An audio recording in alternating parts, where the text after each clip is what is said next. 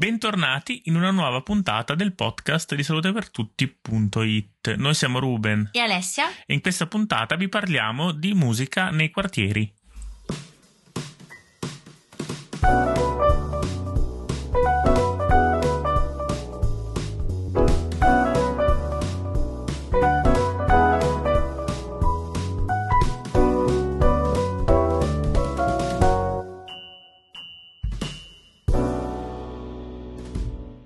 Salute e musica sono strettamente interconnesse, in quanto quest'ultima stimola la consapevolezza interiore, accresce il nostro benessere e migliora il nostro umore, influisce sul battito cardiaco, la pressione sanguigna, la respirazione e il livello di alcuni ormoni, in particolare quello dello stress.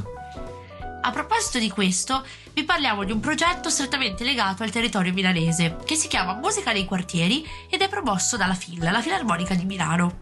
Per chi non conoscesse questa realtà, si tratta di una nuova orchestra in cui generazioni diverse di artisti si incontrano e si riconoscono soprattutto in un progetto innovativo di diffusione della musica stessa.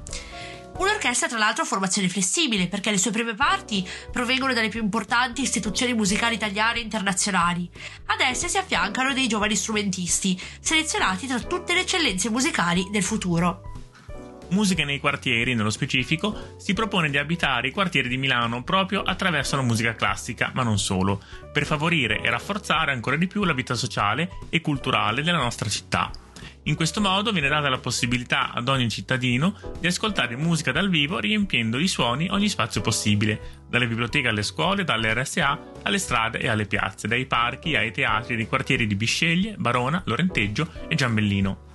Ormai sono innumerevoli gli studi che attestano il potere terapeutico delle sette note, a partire anche dai luoghi stessi in cui vengono suonate, ed è per questo motivo che abbiamo scelto di parlarvi proprio di questo progetto.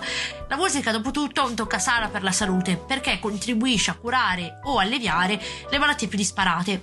Come dicevamo prima, porta tanti benefici, ma aiuta anche i disturbi dell'umore, il disagio psichico, la depressione e una svariata quantità di sindromi cliniche come i deficit di lettura e di apprendimento, l'autismo, la demenza e le malattie neurodegenerative.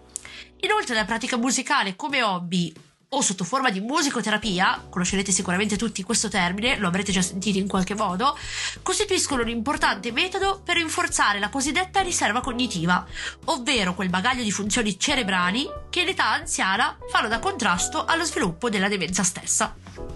La FIL, a sua volta, coltiva un approccio inedito con il pubblico, coinvolgendolo e rendendolo partecipe ad ogni sua attività, anche attraverso momenti di incontro extra concerto. L'obiettivo è divertire e divertirsi ogni volta che si suona, trasmettendo energia ed emozioni per regalare una rinnovata consapevolezza dell'esperienza musicale. Se hai sempre odiato la musica classica, assistere ad uno dei loro concerti è sicuramente l'occasione giusta per ricredersi.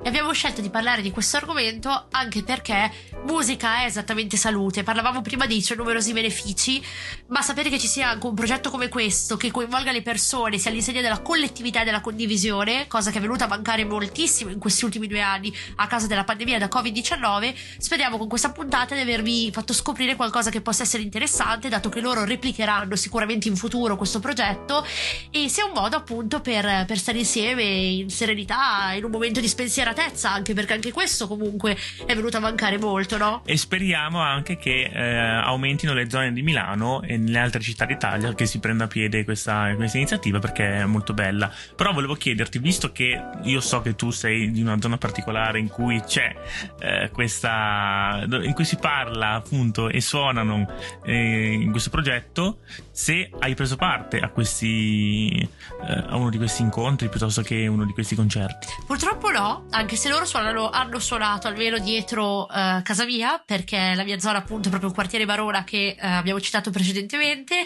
hanno suonato al Teatro Barrios, che è letteralmente dietro casa mia, hanno fatto degli incontri molto interessanti, purtroppo non mi è ancora capitato, però sicuramente più avanti in futuro coglierò questa occasione perché effettivamente dicono che sia un bellissimo momento sia per chi va a vedere effettivamente la filarmonica suonare, ma anche per la filarmonica stessa, perché vi ricordiamo che è composta da ragazzi giovani, oltre alla parte diciamo di rappresentanza più esperta, quindi musicisti professionisti delle grandi eh, orchestre, delle grandi orchestre internazionali e italiane.